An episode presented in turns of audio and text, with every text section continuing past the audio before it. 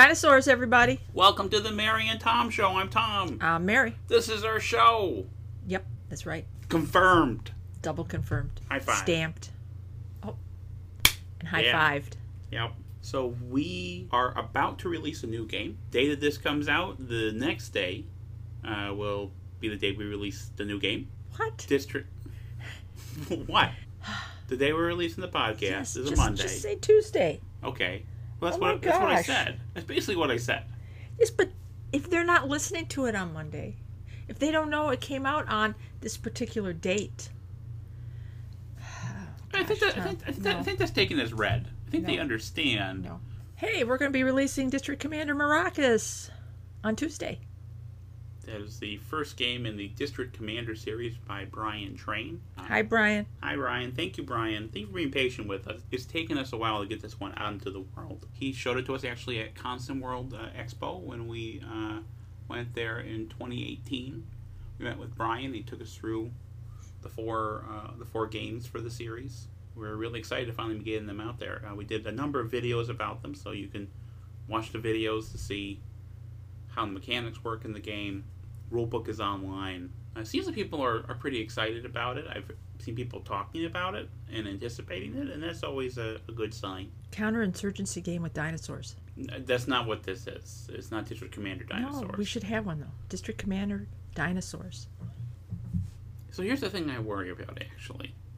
Because I'm working on dinosaur table battles. Like, I was testing it earlier today. I've been testing it for a while. Uh, I just wrote a blog thing about some of the development that'll be coming up, uh, like, not this Friday, but the following Friday. When this is done, when, when dinosaur table battles is done and out in the world, and people, everyone buys it and plays it, of course Everyone. at that point, your your desire for dinosaurs will not be sated. Oh no. Yeah. There So must be new dinosaur games. we will continue to have this conversation. That's what I'm worried about. No, but the counter counterinsurgency with dinosaurs. Oh come on. Yeah. So I like how would that work? Well, they live in a big city somewhere. Okay. I don't think dinosaurs I think dinosaurs are mostly kind of rural. I don't think they live in cities. No, they really need to live in a city. But lots of jungle around the city. So there'll be the city rebels and the country rebels. Yeah. This sounds good. We'll get Brian started on that eventually. All right. He said he wouldn't do it, but okay. Did we ask All him? right. I did. But now you're telling me he will? Brian! We love you! Speaking of Brian's, we have to extend our thanks to our friend Brian Blotty. Um, oh, Blondie. It's Brian Oblotty. Uh, we were going to go to Grand Con, which, which we talked about on the previous episode, that we are going to be in Grand Rapids on that day, pick up our copies of Irish Gauge, and meet and talk to some people. We ended up not being able to go for various reasons. Brian was kind enough to pick up the games for us, and we picked them up from him. And we just want to say thank you, Brian. Thank you very much, Brian. We appreciate it. While we were over there, because he, he lives not too far from us, but a little ways, we decided to stop and get some frozen custard.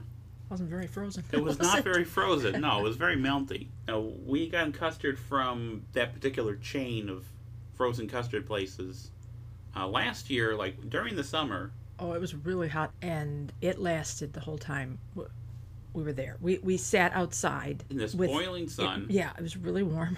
it was super warm. So we sat outside sweating, but the custard stayed pretty firm. Yeah, it didn't really drip down at all No, and get I on my fingers. problems. This problem with ice cream is with cones is that it, it gets on my hand and then bleh. that wasn't the case then. It was the case now, which I think was concerning because it was not that hot. It was nice. The weather was probably in the lower 70s. When they actually handed us the cones, the custard was already melting. So I I never want to go there again because they're not keeping their products at the proper temperature. So I would just as soon stay away from there.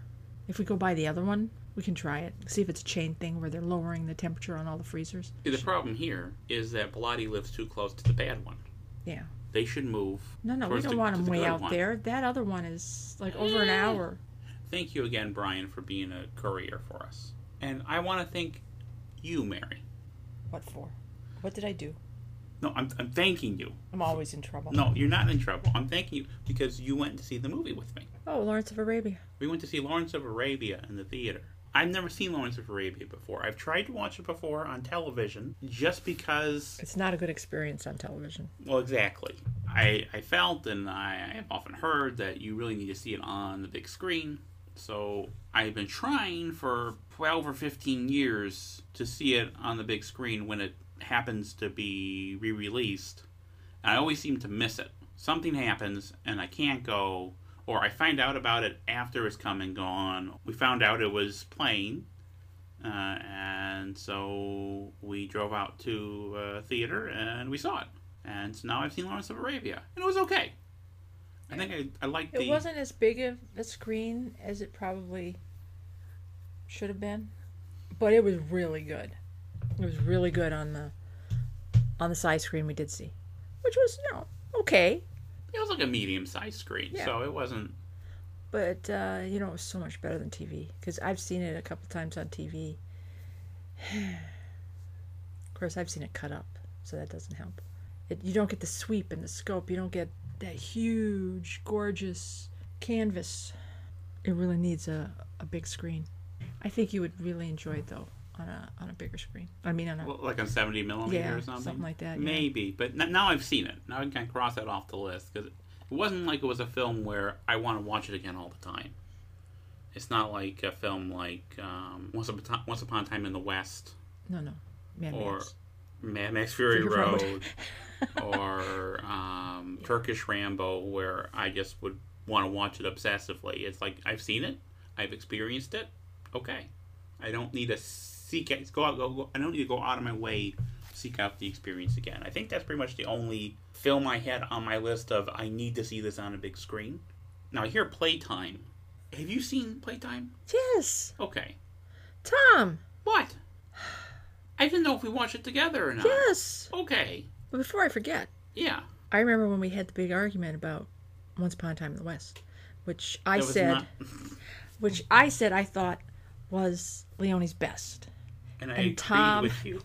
Tom said no. It was Once Upon. I went, and Tom said no. It was the good, the bad, and the ugly. No, Now, I didn't say that. I really liked the good, the bad, and the ugly, but I really thought the best one, the better one, is Once Upon a Time in the West. and I, I think I have convinced Tom that it is Once Upon a Time in the West. I still agree with you, and I agreed with you from the start. This is the problem with the argument is that I didn't say that.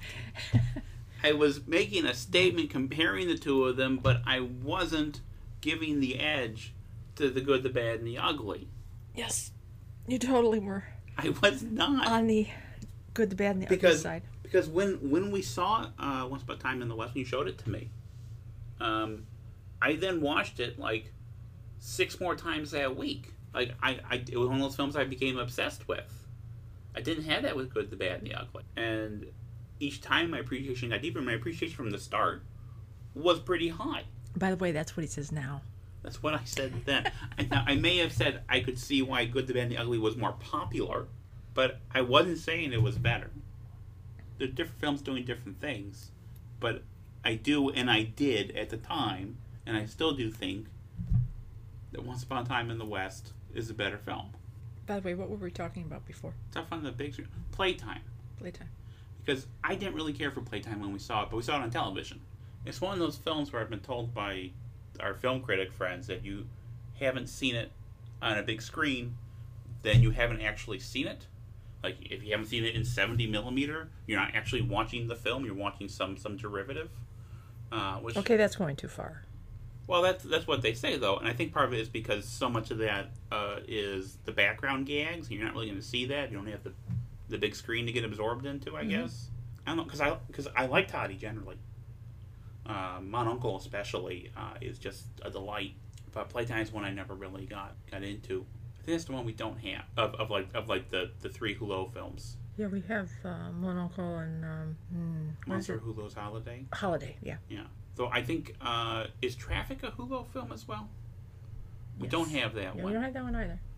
Uh, it's it's. I mean, it's not. No, uh, it's not very good.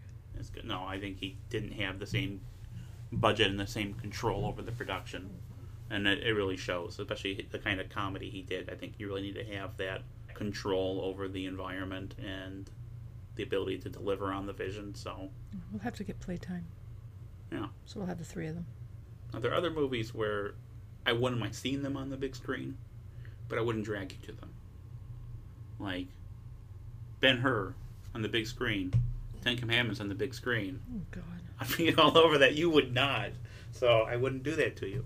I might go to see Ben Hur, but Ten Commandments? No way. I mean, they're both really good spectacles. My mom loved biblical epics. Oh God.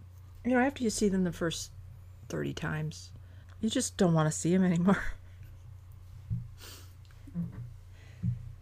See, I don't have an, an interest in seeing like you know any any any of the uh, the Jesus movies. Which one was Tab Hunter in? Oh, um, Jeffrey Hunter. Jeffrey Hunter. I mean, he's basically the same as Tab Hunter, right? Yeah. No. What? well, first of all, he died a long time ago. I think Tab Hunter actually died recently. So yeah, I guess they're both the same. Yeah, that was King of Kings. Oh, that was King King. Which one was Von Sydow in? Was that the greatest story ever told? That might have been it. I'm not sure. The one thing I remember about that is a story about uh, John Wayne, where he's he's the uh, centurion, and he has the one line which is, "Truly, this man was the son of God," and the he gives his line in a very John Wayne manner. The director, apparent supposedly, said, uh, "We're gonna do another take. Can you give us some more awe?" Oh God, did he say awe? He said, "Aw, truly, this man was the son of God." Uh, Oh yeah.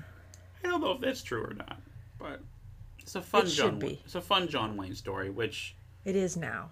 there It's true now. There aren't. You you've, you've heard it on this podcast, so it must be true. so it must be true. So, like, does does our podcast like make things true? Obviously, it has dinosaurs. Yeah, a bunch of dinosaurs riding horses now. Yeah. Those poor horses, Mary. The horses are fine with it. The horses are not fine. How much is a T Rex ray? We, we looked this up the other day. All I can remember is um, Godzilla. It was like 164,000 tons. It was more than than. yeah, it was animals can be. ridiculous. What they said about 1,100 tons Yeah. would be about as much as the skeleton can um, take. Yeah. Yeah. So a horse cannot take that much. That's what you think. Horses can do it. To put their minds to it. Yeah. Dinosaurs, everybody.